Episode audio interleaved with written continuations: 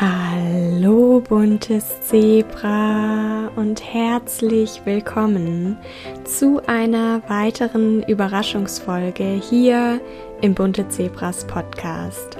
Vor zwei Wochen gab es bereits ein kleines Podcast-Special mit der Aufzeichnung des Workshops zum Thema Glaubenssätze von Anfang des Jahres und heute erwartet dich ein wunderschönes Interview Zukünftig wird es ein bis zweimal im Monat zusätzlich zu den regulären Folgen, die jeden zweiten Mittwoch auf Spotify, Apple Podcasts und Co erscheinen, Interviews oder Podcast-Specials geben. Denn auf meinem eigenen Weg aus der Essstörung konnte ich aus Podcasts, Blogs und Büchern immer sehr viel Mut schöpfen. Und mein größter Wunsch ist es, dass ich euch mit meiner Arbeit genauso viel Kraft geben und zeigen kann, dass Heilung möglich ist. Lara, unser heutiger Interviewgast, ist einer der wundervollen Menschen, die sich dem Weg aus der Essstörung gestellt haben und heute ein gesundes und glückliches Leben führen. In Laras Arbeit als ganzheitliche Ernährungsberaterin und Zykluscoach unterstützt sie heute auch andere Frauen dabei, im Einklang mit ihrem Körper zu leben. Und neben einem intuitiven Essverhalten zählen für Lara dazu auch die mentale und die Hormongesundheit. Im Podcast-Interview spreche ich mit Lara über ihren Weg, über die Angst vor der Zunahme, Social Media, darüber, wieso es für uns Frauen überhaupt so wichtig ist, eine natürliche Periode zu haben, wie es dir gelingen kann, deine hypothalamische Amenorrhoe zu heilen und intuitiver zu essen. Es erwarten dich aber auch ganz viele andere spannende Themen sowie am Ende sogar noch ein richtig cooles Gewinnspiel. Also bleib auf jeden Fall bis zum Schluss dabei und hab viel Spaß mit dieser Episode.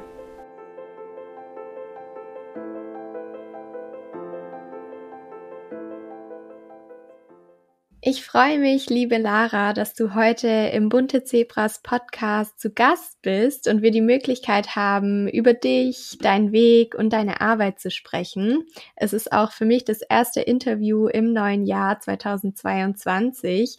Deshalb hat es für mich auch eine ganz besondere Magie. Und zu Beginn würde ich dich bitten, dass du dich für diejenigen, die dich vielleicht noch nicht kennen, einmal vorstellst, also uns erzählst, wer du bist, wo du herkommst und was du so machst. Ja, sehr, sehr gerne. Also erstmal vielen, vielen Dank, dass ich heute Gast in deinem Podcast sein darf. Genau, mein Name ist Lara und ich komme ursprünglich aus Luxemburg, wie vielleicht schon einige wissen, und wohne aber mittlerweile seit zweieinhalb Jahren in Köln und arbeite selbstständig als Ernährungsberaterin mit dem Fokus auf dem weiblichen Zyklus, also quasi wie man seine Periode wiederbekommt und eine hypothalamische Amenorrhoe überstehen kann. Und bei mir geht es auch sehr viel um die intuitive Ernährung, also quasi, wie man sich von Ernährungsregeln lösen kann und wieder eine gesunde Beziehung zum Essen aufbauen kann. Das heißt, ich nenne es eigentlich nicht so gerne Ernährungsberatung, weil es einfach so viel mehr ist. Also wir arbeiten wirklich super ganzheitlich auch an Themen wie die mentale Gesundheit oder die Beziehung zum Essen und auch das Sportverhalten. Also es ist wirklich ein Gesamtpaket sozusagen. Das hört sich auf jeden Fall super spannend an. Vor allen Dingen gefällt mir dieser ganzheitliche Ansatz. Und vielleicht magst du uns mal erzählen, wie überhaupt dein Interesse an gesunder Ernährung und auch der Hormonbalance entstanden ist. Ja, sehr gerne. Also auf jeden Fall ähm, ist das durch meine persönliche Geschichte entstanden. Die Ernährung spielt schon sehr lange eine wichtige Rolle in meinem Leben, doch die Beziehung zum Essen war nicht immer so gut, wie sie es eben jetzt ist. Denn ich habe so angefangen mit 14, 15 mich für eine gesunde Ernährung zu interessieren und wollte einfach ein bisschen abnehmen und äh, gesund sein und habe dann aber relativ schnell gemerkt, dass es auch in eine nicht so gesunde Richtung ging. Also ich habe mich da sehr stark beeinflussen lassen von sozialen Medien und ich war einfach sehr unsicher und wollte reinpassen und es jedem recht machen und einfach angenommen und geliebt werden. Und äh, ja, habe mich da in, in mhm. ähm, die Ernährung einfach reingearbeitet und einen ziemlich starken Kontrollzwang entwickelt, was eben meine Ernährung und auch mein Sportverhalten anging ich habe auch mein Leben lang schon Ballett getanzt und da kam natürlich auch immer sehr viel Druck, einen dünnen und perfekten Körper zu haben. Und dadurch, dass ich da ja auch so unsicher war, habe ich mich stark verglichen mit den anderen und wollte dann unbedingt auch dünn sein, eben wie eine Ballerina. Ich habe dann ganz schnell abgenommen und für mich war das natürlich ein Erfolg. Ich habe auch Komplimente bekommen von außen, aber natürlich ist da meine Periode direkt ausgeblieben, als ich angefangen habe, meine Ernährung umzustellen. Genau am Anfang ist mir das nicht großartig mhm. aufgefallen oder es war mir einfach nicht wichtig, weil mein Fokus lag halt extrem auf anderen Dingen, also meiner Ernährung und im Sport und die Periode spielte da eigentlich nicht so eine große Rolle in meinem Leben. Doch irgendwann, so nach ein paar Jahren, dachte ich mir, okay, da ist doch irgendwie etwas nicht normal und habe dann angefangen, mich auch meiner Mutter zu öffnen und ja, wir sind dann zu verschiedenen Ärzten gegangen. Ich habe äh, Hormontests gemacht und ganz viele Blutbilder. Doch ja, gegenüber den Ärzten habe ich mich nicht so wirklich geöffnet, was wirklich in mir vorging und auch wie mein Essverhalten aussah. Ich habe immer, ich habe das immer abgestritten und habe gesagt, nee, alles gut, ich esse genug und ähm, alles ist super. Ähm, ja, ich habe dann die Pille verschrieben bekommen und äh, Hormon Hormonpillen und äh, hier und da, aber ich wollte das halt auch alles nicht nehmen, weil ich auch der Überzeugung war, ich möchte gesund und natürlich leben und ich möchte keine Medikamente nehmen. Deswegen habe ich das dann auch abgestritten. Genau, mein Körper war aber zu diesem Zeitpunkt so extrem auf Sparflamme und ich befand mich in so einem Überlebensmodus, da war es eigentlich gar nicht möglich, einen Eisprung zu haben und eben auch eine Periode dann. Mhm. Und genau, das war so ein bisschen mein Weg und irgendwann dachte ich mir dann, okay, so kann es aber nicht weitergehen, weil ich möchte ja auch irgendwann selbstständig als Ernährungsberaterin arbeiten und da auch mit dem besten Beispiel vorangehen. Und ich möchte den Leuten zeigen, wie sie sich gesund ernähren und wie man einfach ganzheitlich gesund wird. Aber wie soll ich das denn machen, wenn ich selber nicht gesund bin? Das war bei mir auch so ein bisschen der Auslöser, wieso ich dann auch mich entschieden habe, den Weg anders zu gehen, anstatt jetzt meiner Essstörung da zu folgen. Hm. Oh, total spannend. Und ich habe mich vor allen Dingen an der Stelle wiedererkannt, an der du erzählt hast, dass es eben auch bei dir ganz lange gedauert hat, bis du dir die Krankheit so richtig einstehen konntest und zugeben konntest, dass es wirklich ein Problem gibt, das angeschaut werden möchte und vor allen Dingen natürlich auch behandelt werden möchte. Und jetzt hast du gerade davon erzählt, dann den Wunsch entwickelt zu haben, wirklich gesund zu werden. Und da wollte ich dich fragen, ob du auf deinem Weg, auf deinem Heilungsweg dann auch Unterstützung hattest in Form von einer Therapie oder einem Coaching oder ob du das tatsächlich aus eigener Kraft geschafft hast. Genau, also ganz am Anfang, wo ich noch, ja, am Anfang von, von meiner Krankheit war, haben mich natürlich meine Eltern äh, auch zum Psychologen geschleppt und ich war damit aber überhaupt nicht einverstanden. Also ich wurde mehr oder weniger dazu gezwungen, dahin zu gehen und es kam nicht aus eigener Motivation heraus, was natürlich der falsche Weg ist, weil ich zu mhm. diesem Zeitpunkt noch gar nicht bereit war, etwas zu verändern. Und ich habe es mir zu dem Zeitpunkt auch noch gar nicht eingestanden, dass ich da wirklich auch aktiv was dran tun muss, um gesund zu werden. Und deswegen hatte ich da, ich glaube, zwei oder drei Sitzungen und habe das aber, ja, ich habe mich da überhaupt nicht geöffnet und habe einfach die ganze Zeit gesagt, ja, alles okay, alles gut und wollte einfach nur schnell daraus. Deswegen habe ich jetzt nicht so eine gute Erfahrung mit der Therapie gemacht, aber ich glaube, es war der falsche Zeitpunkt und deswegen hat das bei mir überhaupt nichts gebracht und danach habe ich dann eben also war ich dann wieder, wieder mal sehr viel in den sozialen Medien unterwegs, aber diesmal halt eher, ich war auf der Suche nach ja, inspirierenden Personen, also die, die halt auch schon eine Vergangenheit mit solchen Themen hatten und die es aber geschafft haben, da rauszukommen.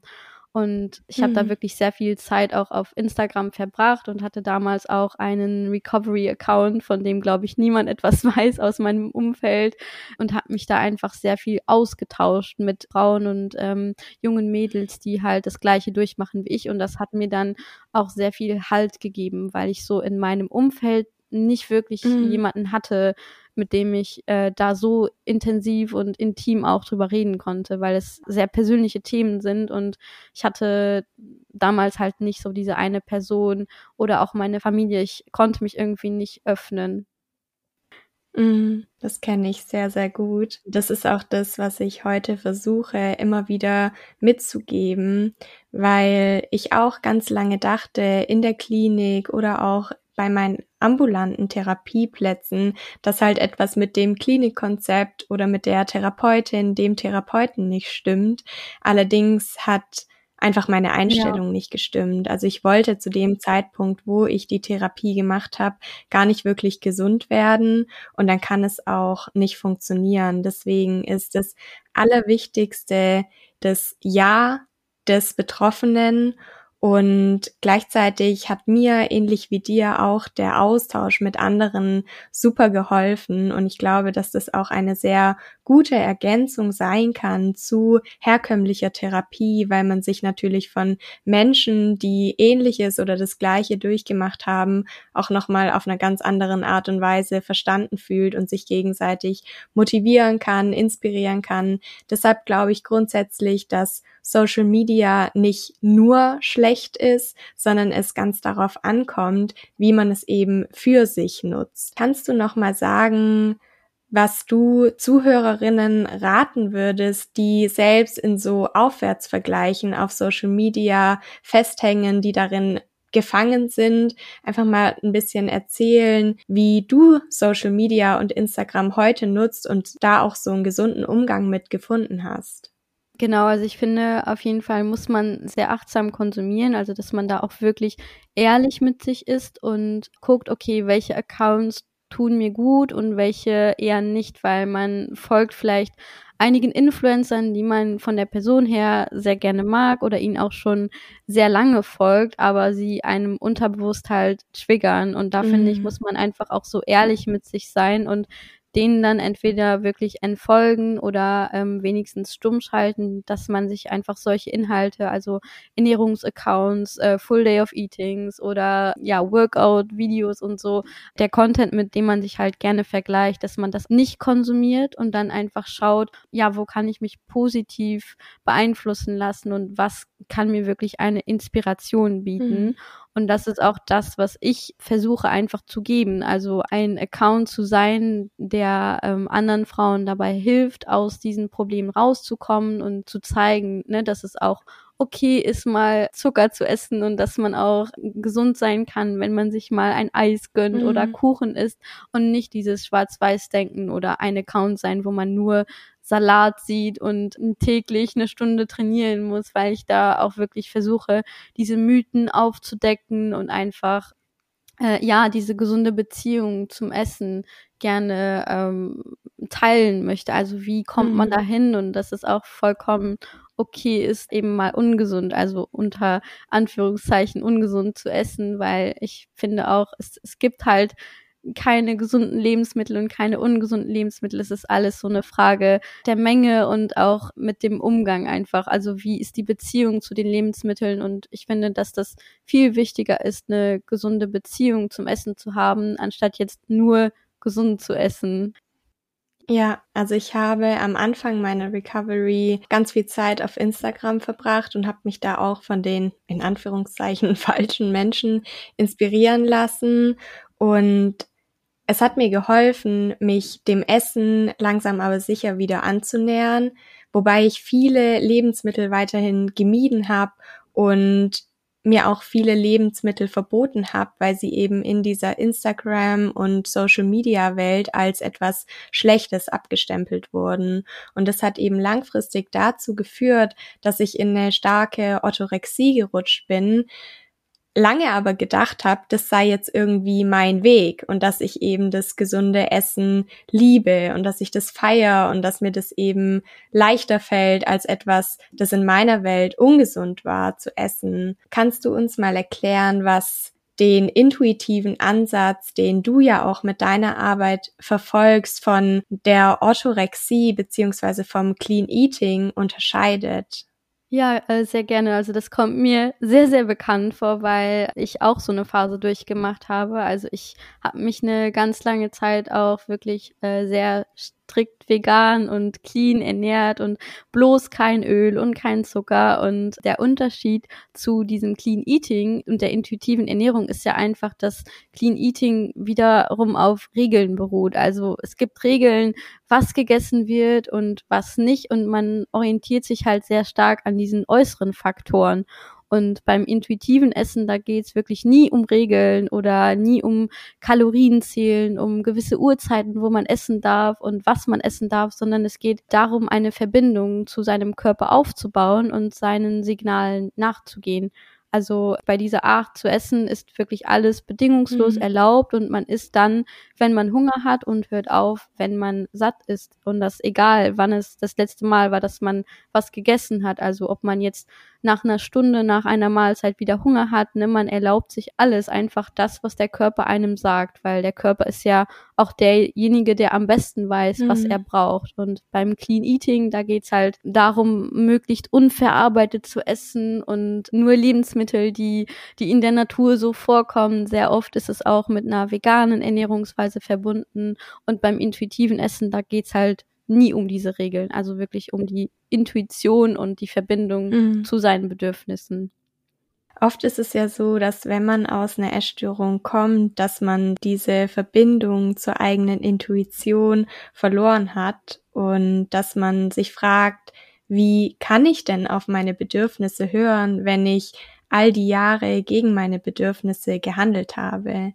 Kannst du dich noch erinnern, was deine ersten Schritte auf dem Weg zur intuitiven Ernährung waren? Oder hast du Tipps für diejenigen, die zuhören, wie man sich der intuitiven Ernährung annähern kann? Ja, auf jeden Fall ähm, ist es wichtig, auch zu wissen, es ist ein Weg und ein Prozess und es dauert, bis man dahin kommt. Also es kann auch Jahre dauern, bis man es geschafft hat, wirklich da komplett frei zu sein. Aber ich denke, jeder Tag ist mhm. eine neue Chance, um daran zu arbeiten.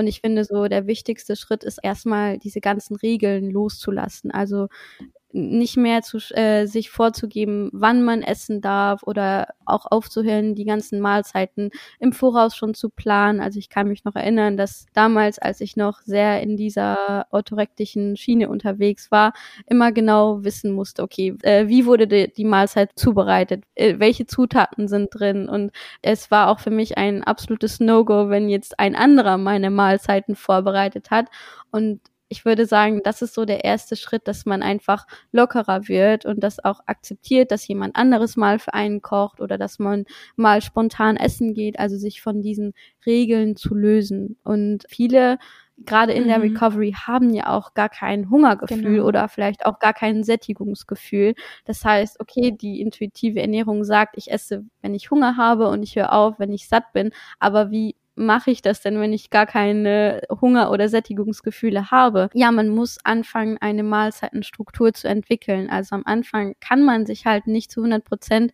auf seine eigenen ähm, Hunger- oder Sättigungsgefühle verlassen. Und deswegen macht es schon Sinn, am Anfang zu sagen, okay, ich fülle erstmal die Ressourcen auf und gebe ihm erstmal diese Energie, die er vielleicht jahrelang nicht bekommen hat, damit er auch wieder das Vertrauen mhm. zu mir aufbaut und mir diese Signale sendet. Weil es ist ja nicht nicht normal, zum Beispiel kein Hungergefühl zu haben. Und oft liegt es auch daran, dass der Körper einfach so extrem gestresst ist und so viele Stresshormone im Körper zirkulieren, dass ja, dass einfach dieses Überleben an erster Stelle steht und einen dann auch leistungsfähiger machen. Also mhm. Stresshormone mhm. machen uns ja leistungsfähiger und unterdrücken deswegen den Hunger. Und deswegen, ähm, wenn man sich halt in so einem Mangelzustand oder in diesem Überlebensmodus befindet, dann muss man erstmal da rauskommen, um überhaupt dieses Hungergefühl wiederzubekommen. Deswegen ist es super wichtig, genug zu essen und auch wenn man nicht immer Hunger verspürt, sich dann trotzdem hinzusetzen und eine Mahlzeit zu essen,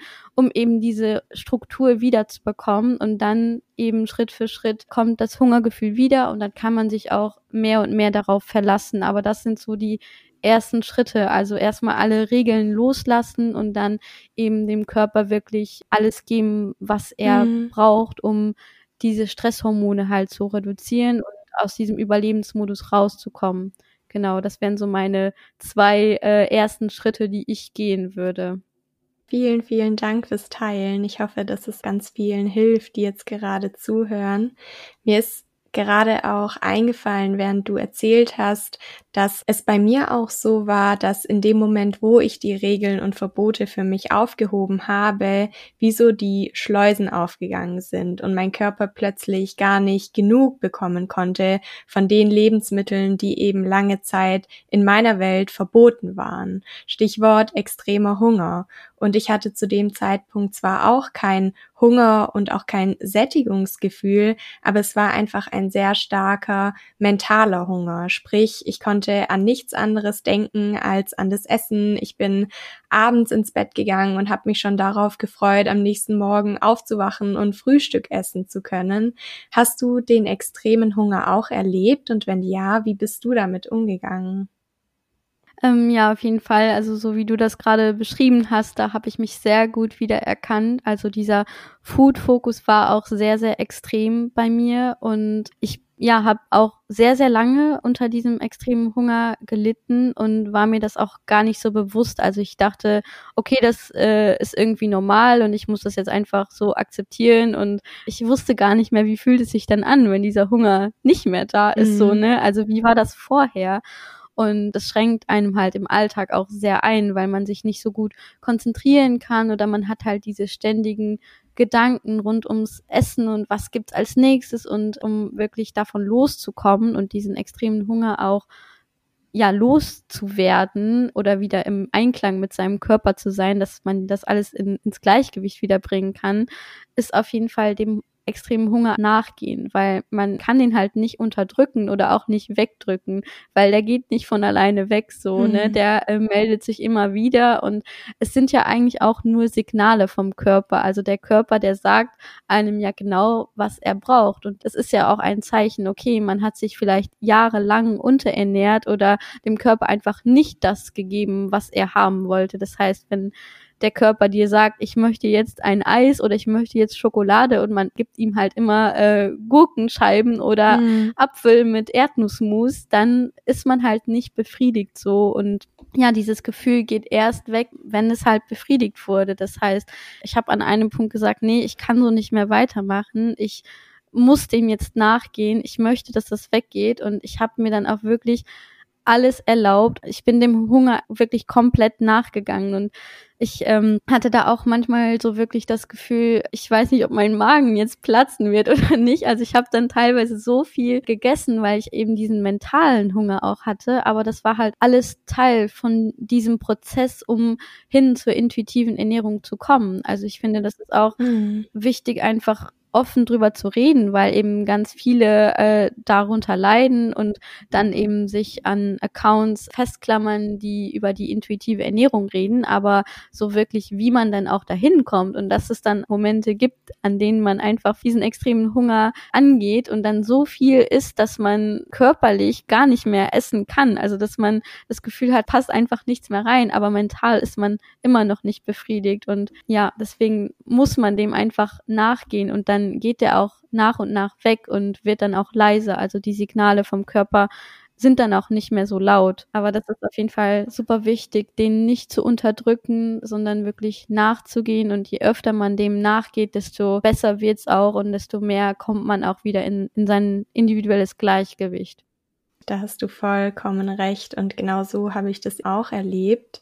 Deswegen finde ich auch den Begriff Healing Hunger, den ich auch damals im Interview mit Simona besprochen habe, viel schöner als den Begriff Extremhunger, weil es letztendlich der Hunger ist, der einen heilen lässt und es so eine Art Wiedergutmachung dem Körper gegenüber ist.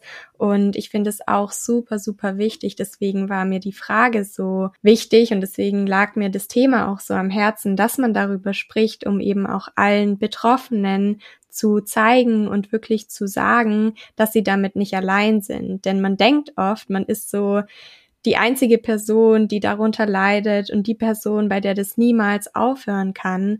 Aber wir beide unterhalten uns jetzt und genauso gibt es ganz viele andere tolle Menschen, die darüber in Podcasts oder auf Social Media sprechen und die alle zeigen, hey, ich habe das auch erlebt, aber ich habe es geschafft und wenn ich es geschafft habe, dann kannst du es auch schaffen.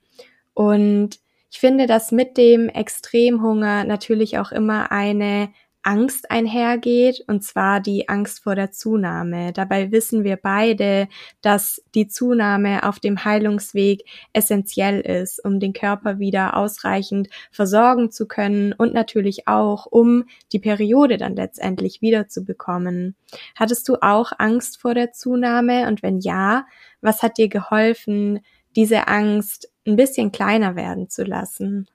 Genau, also rückblickend muss ich wirklich sagen, dass ich zu dem Zeitpunkt ein klares Ziel vor Augen mhm. hatte. Und zwar, ich hatte den Wunsch, gesund zu werden und aus diesem Teufelskreis rauszukommen. Und deswegen ist mir die Zunahme ganz am Anfang von meiner Recovery gar nicht so schwer gefallen. Und ich habe zu dieser Zeit eben mit dem Ballett aufgehört, weil ich einfach gemerkt habe, okay, das ist für mich und meinen Heilungsweg jetzt eher mhm. kontraproduktiv und habe dann mit dem Krafttraining angefangen. Da fiel es mir dann natürlich auch leichter, mehr zu essen und auch zuzunehmen, weil ich wollte mich ja im Training steigern und wollte nicht mehr so zerbrechlich sein und dünn sein, sondern ich ich wollte stark sein und Muskeln aufbauen. Und ich habe dann relativ schnell und auch äh, auf eine gesunde Weise zugenommen und befand mich dann laut BMI wieder recht schnell im Normalgewicht. Aber da ist meine Periode natürlich trotzdem nicht wiedergekommen, weil ich das alles immer noch sehr kontrolliert habe. Also ich habe zugenommen, ich wusste, okay, ich muss zunehmen bis ins Normalgewicht und dann ja möchte ich aber auf keinen Fall weiter zunehmen oder ja habe mich da sehr stark an einer gewissen Zahl einfach mhm. orientiert. Ich hatte mir so eine Zahl in den Kopf gesetzt, okay, bis dahin nehme ich zu und das ist in Ordnung für mich, aber weiter auf keinen Fall. Und das heißt, damals ich sah körperlich von außen eigentlich wieder gesund aus, aber mental ging es mir halt immer noch nicht gut. Und ich würde sagen, zu dem Zeitpunkt ging es mir mental sogar noch schlechter als zu dem Zeitpunkt, wo ich so extrem dünn war, weil diese ständigen Gedanken rund ums Essen und ja, eben auch der extreme Hunger da wirklich sehr mhm. präsent war. Und das hat meinen Alltag natürlich auch sehr stark beeinträchtigt. Genau, und das war halt eben auch so das Schlimme an dieser Zeit, weil man mir von außen gar nichts angesehen hat. Also man hat nicht irgendwie angesehen, dass ich ein Problem habe, aber diese hm, Gedanken waren halt immer noch da und waren stärker denn je. Und meine Periode ist dann trotzdem nicht wiedergekommen, weil ich war zwar im Normalgewicht, aber ich habe mich halt nicht an meinem individuellen äh, Idealgewicht, also meinem Setpoint mhm. befunden. Und erst als ich dann mir eingestanden habe, okay, vielleicht ist es einfach noch nicht das Gewicht, was mein Körper haben möchte oder der Zustand, wo ich mit allem versorgt bin und auch eine gesunde Sportroutine habe. Ähm, ja, als ich das dann erst realisiert habe, bin ich dann wirklich all in gegangen sozusagen. Also ich habe dann weiter im Überschuss gegessen, trotz dass ich im Normalgewicht war. Und ich habe eine Sportpause eingelegt. Ich habe mich wirklich priorisiert. Ich habe meinen Schlaf priorisiert und mich gut um mich gekümmert. Und erst als ich dann wirklich ja auch mit voller Motivation und Vertrauen, auf jeden Fall auch Vertrauen in diesen Prozess gegangen bin, hat es dann auch geklappt, dass die Periode mhm. wiedergekommen ist. Aber so dieses kontrollierte Zunehmen und bloß nicht zu viel und nicht mehr als diese Zahl, das ist halt auch nicht der richtige Weg, so, ne? Also diese Kontrolle muss einfach losgelassen werden, um es dann auch zu schaffen, die Periode mhm. wiederzubekommen. Ich finde das so wichtig, was du da ansprichst, weil ich mich da selbst so stark wiedererkenne, dass sich die Sucht eine Zeit lang einfach nur verlagert statt aufgelöst hat, weil ich ja auch in den Kraftsport abgerutscht bin, dann in eine Wettkampfvorbereitung gegangen bin und schlussendlich auf die Wettkampfbühne. Und hinterher auch mich dem Heilungsweg zwar gewidmet habe, aber immer noch so sehr kontrolliert und strukturiert und geplant. Heute sage ich ganz oft, dass ich versucht habe, auf essgestörte Art und Weise meine Essstörung zu heilen. Und was du auch am Ende dann gesagt hast, dass das Vertrauen auf diesem Weg ganz, ganz wichtig ist, finde ich so essentiell mitzugeben, weil es, glaube ich, tatsächlich auch das ist, was uns dieser gesamte Prozess, der ganze Heilungsweg beibringen möchte, Vertrauen. Und deswegen darf man sich von der Vorstellung, dass es so etwas wie ein Zielgewicht gibt, wo man sagt, okay, bis hierhin und nicht weiter, jetzt bin ich normalgewichtig und es reicht mir. Von dieser Vorstellung darf man sich lösen um einfach dem Körper zu zeigen, hey, ich vertraue dir, denn das Vertrauen, das wir dem Körper gegenüber zustehen, das entgegnet uns der Körper ja wiederum auch, indem er uns dann die Periode wiedergibt. Und deswegen ist es, glaube ich, einfach so ein Geben und Nehmen, was das Vertrauen auf diesem Weg anbelangt. Auf jeden Fall. Also ich habe mich bestimmt in diesem Prozess circa drei Jahre oder so in einem normgewichtigen Bereich mhm. befunden und meine Periode ist trotzdem nicht wiedergekommen. Also das zeigt einfach nochmal, dass es nicht nur am Gewicht liegt, sondern eben auch dieses Loslassen, dieses Vertrauen und diese Verbindung zu sich selber einfach wieder, dass das wirklich so wichtig ist in diesem mhm. Prozess und eben nicht nur zuzunehmen, bis man im Normalgewicht ist und dann zu erwarten, dass von einem Tag auf den anderen die Periode eben wiederkommt. Du hattest vorhin noch angesprochen, dass du in der Zeit, in der du dann deine Sportpause eingelegt hast, dich selbst mal an erste Stelle gestellt hast. Gab es da irgendwelche Routinen, die du beherzigt hast, um eben auch dich wirklich mal um dich selbst zu kümmern und sozusagen Selbstfürsorge zu betreiben? Also dieser Schritt, dass ich diese Sportpause gemacht habe, das war schon wirklich enorme Selbstfürsorge für mich, dass ich da einfach einen Schritt mhm. zurückgetreten habe und nicht mehr trainiert habe. Das hat meinem Körper einfach schon so viel Zeit gegeben, sich einfach zu regenerieren und hat mir so, so gut getan. Ich habe dann auch mhm. viel gelesen und ja, ich war viel spazieren, ich war viel in der Natur, aber habe meinem Körper halt nicht mehr so diesen extremen Stress zugesetzt. Also ich habe wirklich versucht, auch einfach mal nichts zu machen, so und dass es okay ist, auch mal nichts zu machen.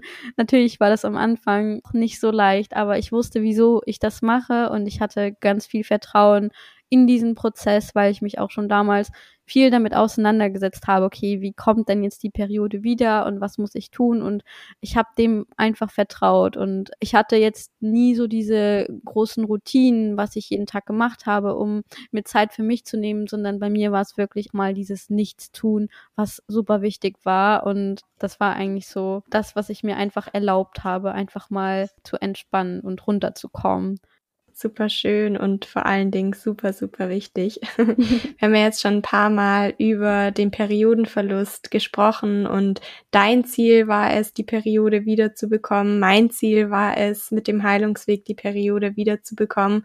Und viele fragen sich vielleicht, warum es für uns Frauen überhaupt so gefährlich ist, die Periode nicht zu haben. Ich erinnere mich nämlich selbst auch noch daran, dass ich es eine Zeit lang gar nicht so schlimm fand, diese Frauenprobleme nicht zu haben, weil sie in meiner Welt ohnehin nur Schmerz bedeutet haben mit Bauchschmerzen, Rückenschmerzen, Kopfschmerzen, während ich meine Periode hatte. Aber was ist das Problem daran, wenn wir unsere Periode nicht haben, wenn wir keinen natürlichen Zyklus haben? Genau, die Periode ist wirklich ein essentieller Teil von unserer allgemeinen Gesundheit. Also sie wird sogar als fünftes Vitalzeichen angesehen. Also das zeigt auch nochmal, wie wichtig es ist, einen gesunden Zyklus zu haben. Denn auch wenn wir nicht schwanger werden wollen, ist es so, so wichtig, weil sie einfach ein Teil mhm. von uns ist. Also ich sehe sie immer sehr, sehr gerne als Spiegel unserer Gesundheit. Also sie gibt uns quasi Auskunft darüber, wie es unserem Körper gerade geht und wie unsere allgemeine Gesundheit gerade aussieht. Das heißt, wenn wir komplett gesund sind, dann verläuft auch unser Zyklus reibungslos und wir haben keine Schmerzen, er ist regelmäßig. Doch sobald irgendwo tiefer im Körper etwas aus dem Gleichgewicht gebracht worden ist, dann zeigt es uns der Zyklus auch sehr, sehr klar. Und Zyklusbeschwerden sind somit also immer Symptome von einem tiefer liegenden Problem. Dadurch, dass der Zyklus ja auch von verschiedenen Hormonen gesteuert wird, also die Hormone haben ja nicht nur den Einfluss auf den Zyklus, sondern wirklich auf den gesamten Körper, also auch was die Stimmung angeht, was die Konzentrationsfähigkeit, das mhm. Hunger- und Sättigungsgefühl und auch den Schlaf angeht. Also das heißt wirklich eine ausbleibende Periode kann da auch wirklich Folgen auf die gesamte Gesundheit haben. Genau, deswegen ist es so, so wichtig, sich dann auch darum zu kümmern. Vielen, vielen Dank fürs Teilen und Neben der Reduktion von Stress gibt es da noch Dinge, die man beherzigen und umsetzen kann und sollte, wenn man seine Periode wiederbekommen möchte? Auf jeden Fall. Also ich finde es erstmal wichtig zu verstehen, wie es denn dazu mhm. kommt, dass sie ausbleibt. Also da gibt's ja diese zwei Hauptursachen, wie ich das immer gerne erkläre. Und einmal äh, ist es ja der Stress und mhm. ein Energiedefizit. Das heißt, das Energiedefizit wird durch zu wenig Essen oder zu viel Sport oder halt eben auch eine Kombination aus beidem äh, ausgelöst und dann eben ja zu viel körperlicher oder auch mentaler Stress. Und das führt dann einfach dazu, dass der Körper sich nicht sicher fühlt und dann anfängt, verschiedene Funktionen auszuschalten, um mhm. eben Energie zu sparen und schaltet quasi in diesen Überlebensmodus. Das heißt, man muss wieder dieses Vertrauen aufbauen und der Körper muss eine gewisse Sicherheit bekommen, um fruchtbar zu sein. Das heißt, wenn man sich im Untergewicht befindet, ist auf jeden Fall das Erste und das Wichtigste, was man machen muss, aus diesem Untergewicht rauszukommen und zuzunehmen. Es gibt so eine Empfehlung, dass man einen BMI von 22 haben sollte und eben einen gesunden Körperfettanteil, um einen gesunden Zyklus mhm. zu haben. Natürlich ist es nur eine grobe Richtlinie, an der man sich orientieren kann. Das heißt wirklich mehr Essen, Ernährungsregeln auflösen, von denen wir ja schon am Anfang ein bisschen gesprochen haben. Und da finde ich es auch wichtig, dass ja. wenn man sich zum Beispiel vegan ernährt, dann wirklich auch zu hinterfragen, was ist der Grund dahinter? Also es gibt auch super viele Frauen, die ernähren sich vegan jetzt nicht aus ethischen Gründen oder wegen den Tieren, wegen der Umwelt, sondern wirklich, um einfach eine Ausrede zu haben, um mehr Gemüse zu essen. Das heißt, da auch wirklich ein bisschen tiefer hinschauen und gucken, wieso ernähre ich mich so, wie ich mich gerade ernähre und dann am besten mhm. diese Regeln wirklich auflösen und auf den Körper hören und natürlich auch weniger Sport machen, einfach, dass diese Energie, die man dem Körper dann gibt, nicht sofort wieder verbrannt wird, weil der Körper, der braucht einfach gerade diesen Überschuss, um in die Heilung zu stecken und diese Schäden zu mhm. reparieren. Ich finde, dieser Vergleich, wenn man zum Beispiel ein Bein gebrochen hat, dann hat man ja einen offensichtlichen Schaden am Körper. Dann gibt man dem Körper ja auch Ruhe und man versorgt sich gut, weil da was kaputt ist am Körper. Und ja. genauso ist es auch beim Zyklus. Da ist auch was kaputt, eigentlich wie ein gebrochenes Bein. Nur man sieht es halt nicht von außen.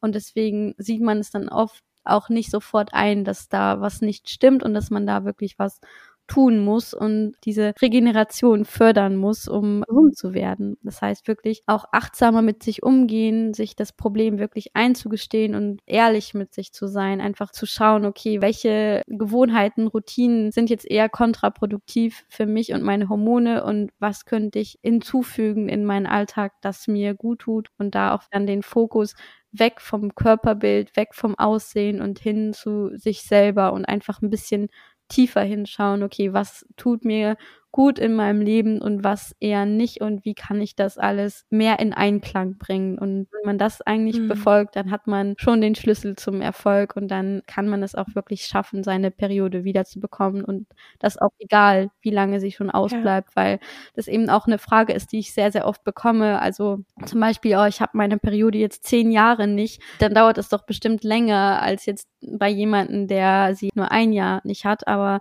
es gibt da auch gewisse Studien zu, die wirklich zeigen, dass nicht so eine wichtige Rolle spielt, wie lange man sie nicht hatte. Also ich kenne auch Frauen, die hatten sie mehr als zehn Jahre nicht und mhm. haben das wirklich innerhalb von kürzester Zeit geschafft, sie wiederzubekommen, weil sie sehr motiviert und sehr zielstrebig in diesen Prozess reingegangen sind und dann wirklich auch was geändert haben. Aber natürlich, wenn man so lange davon betroffen mhm. ist, dann ist es, was das Mentale angeht, einfach oft schwer, sich darauf einzulassen und dann eher das Problem dass der Kopf nicht hinterherkommt, äh, anstatt jetzt der Körper, weil der Körper, der kann sich wirklich sehr schnell regenerieren, wenn man ihm die Möglichkeit dazu gibt.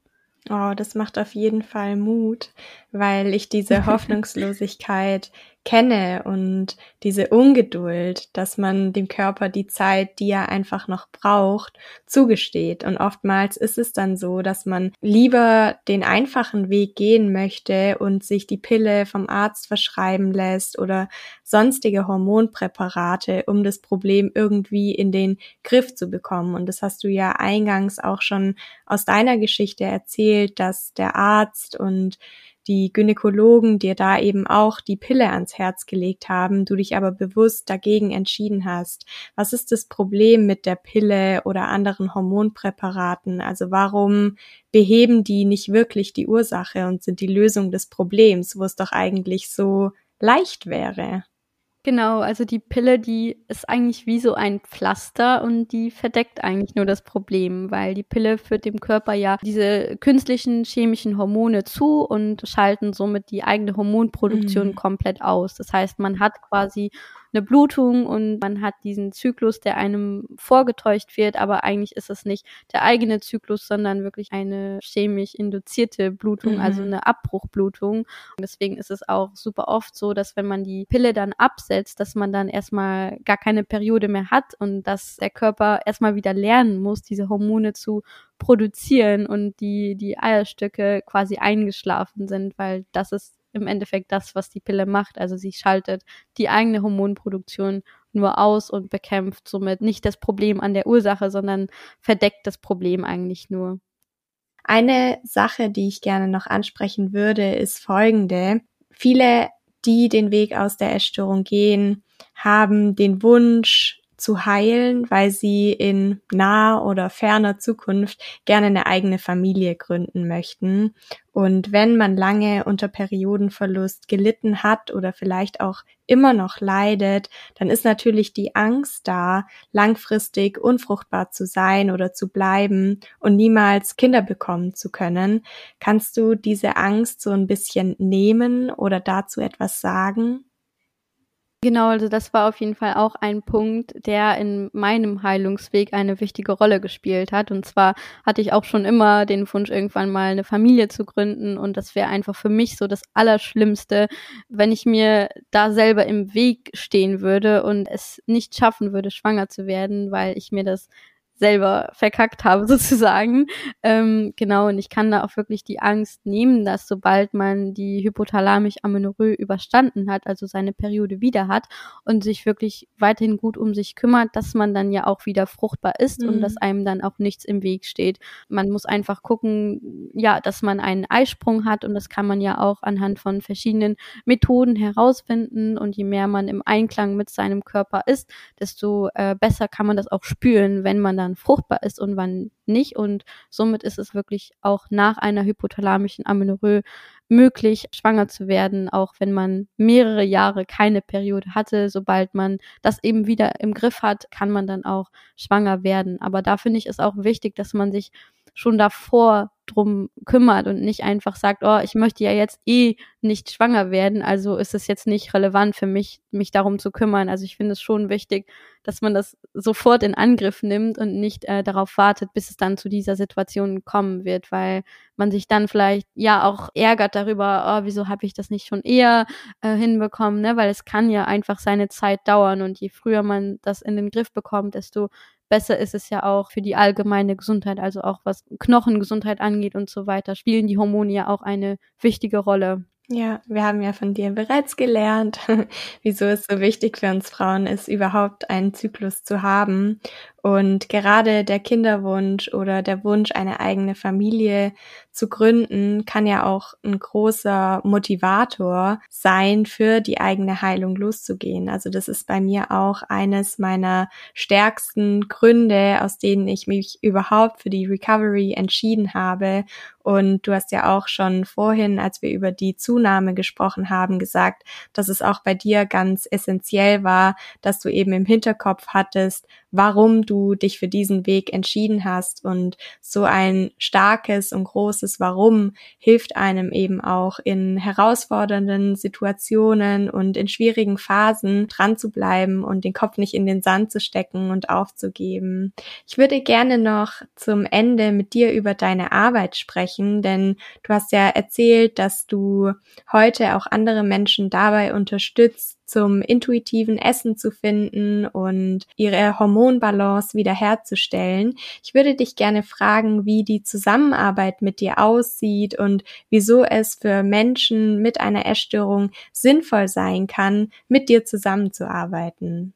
Finde auf jeden Fall, wenn man in einer Essstörung steckt und man ist bereit, da rauszukommen, dass es schon sehr, sehr sinnvoll ist, sich da eine Unterstützung zu holen, mhm. einfach jemanden an seiner Seite zu haben, der wirklich auch Ahnung in diesem Bereich hat, weil das halt sonst mehr Schaden anrichten kann, als es es einem Gutes tut. Also wenn man jetzt zu einer klassischen Ernährungsberatung geht, dann ist es oft nicht das Richtige. Deswegen ist es wichtig, da wirklich jemanden zu finden, wo man äh, sich wohlfühlt und wo man das Gefühl hat, man kann sich komplett öffnen. Und bis jetzt habe ich halt immer eins zu eins Coachings angeboten, also wirklich dann sehr intensiv mit den Frauen individuell an ihren Problemen und an ihrem Weg zu arbeiten. Aber jetzt im Februar, wenn alles nach Plan läuft, öffnet das allererste Mal mein Online-Kurs. Und zwar heißt der Kurs die Zyklus Flow Akademie. Und in diesem Kurs wird es darum gehen, wie man seine Periode auf natürliche Weise wiederbekommt. Das heißt, ich begleite da wirklich Schritt für Schritt durch diesen Prozess und bin da eine Unterstützung und einfach an der Seite von den Frauen, damit ich ihnen einfach eine Abkürzung geben kann, weil ich eben weiß, wie hart es ist, diesen Weg zu gehen und auch wie alleine man sich manchmal fühlen kann. Und deswegen biete ich da einfach gerne eine Community und diesen Kurs an, um so vielen wie möglich auf diesem Weg zu helfen.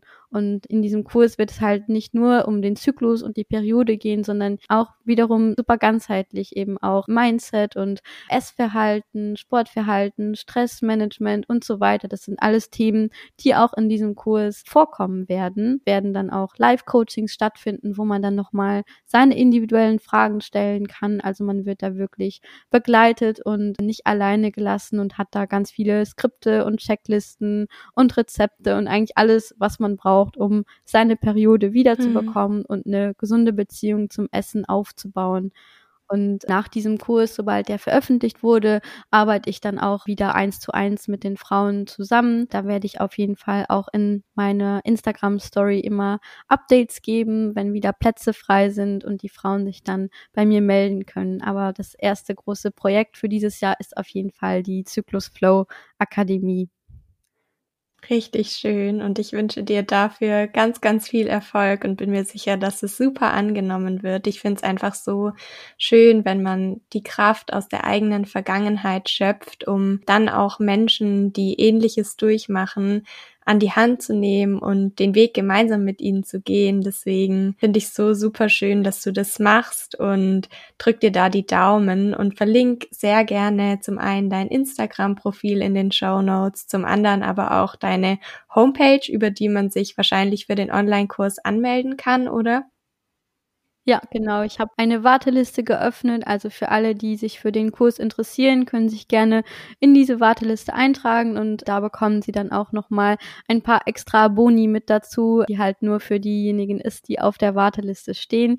Und ich möchte einfach nochmal sagen, ich hätte mir damals in meinem Heilungsweg wirklich so sehr so einen Kurs gewünscht. Also ich hätte mir wirklich so sehr jemanden gewünscht, der mich einfach an die Hand nehmen würde und mir dieses Vertrauen gegeben hätte, dass das so funktioniert und was man Schritt für Schritt machen muss. Deswegen war das auch so meine Motivation einfach. Ich hätte mir das damals so sehr gewünscht und möchte meine ganzen Erfahrungen, mein Wissen jetzt weitergeben an diejenigen, die an dem Punkt stehen, wo ich halt damals stand. Richtig schön. Also wie gesagt, ich verlinke es gerne in den Show Notes, damit dann der Weg zu dir und zu deinem Online-Kurs auch möglichst kurz ist. Und ja, bin schon sehr gespannt, was du dann davon auch berichten und erzählen wirst. Aber glaub ganz fest daran, dass es ein voller und toller Erfolg wird. Und jetzt habe ich abschließend noch eine Frage, die ich all meinen Interviewgästen stelle, denn mein Podcast heißt ja Bunte Zebras, wo es unter anderem um bunte Eigenschaften geht. Und ich würde dich abschließend gerne fragen, was denn deine bunteste Eigenschaft ist. Ich würde sagen, dass ich schon ein sehr mutiges Zebra auch bin und sehr zielstrebig, denn ähm, ja, ich setze mir auch mal gerne verrückte Dinge in den Kopf und gehe dann für meine Träume los, egal wie verrückt die auch sind und mache einfach mein Ding. Also ich habe mich viel zu lange Zeit aufhalten lassen durch Glaubenssätze und was denken andere über mich. Und jetzt habe ich wirklich entschieden, ich mache einfach das, was mir Spaß macht, was mir Freude bringt und ich mache mein eigenes Ding, auch wenn der Weg, den ich gewählt habe, ein anderer ist als der, der typisch ist oder als der, der in der Gesellschaft so angesehen ist. Und genau, ich gehe einfach los für meine Träume und versuche ein mutiges Zebra zu sein. Richtig schöne Abschlussworte und das dürfen sich alle, die gerade zuhören, auch nochmal mitnehmen, dass man sich wirklich trauen darf, groß zu träumen, an sich zu glauben und sich von nichts und niemandem auf den eigenen Weg abhalten zu lassen. Ich danke dir, liebe Lara, für das wunderschöne Interview. Ich bin mir sicher, dass da für alle, die zuhören, ganz viel Wertvolles drinsteckt und danke dir für dein Sein und deine tolle Arbeit und wünsche dir viel Erfolg für alles, was noch kommt. Ja, vielen, vielen Dank auf jeden Fall. Es hat mich sehr gefreut, heute Teil von deinem Podcast sein zu dürfen. Und ich wünsche auch allen Frauen, die jetzt den Weg gehen, viel Erfolg und viel Glück. Und ich weiß, dass ihr das alles schaffen könnt.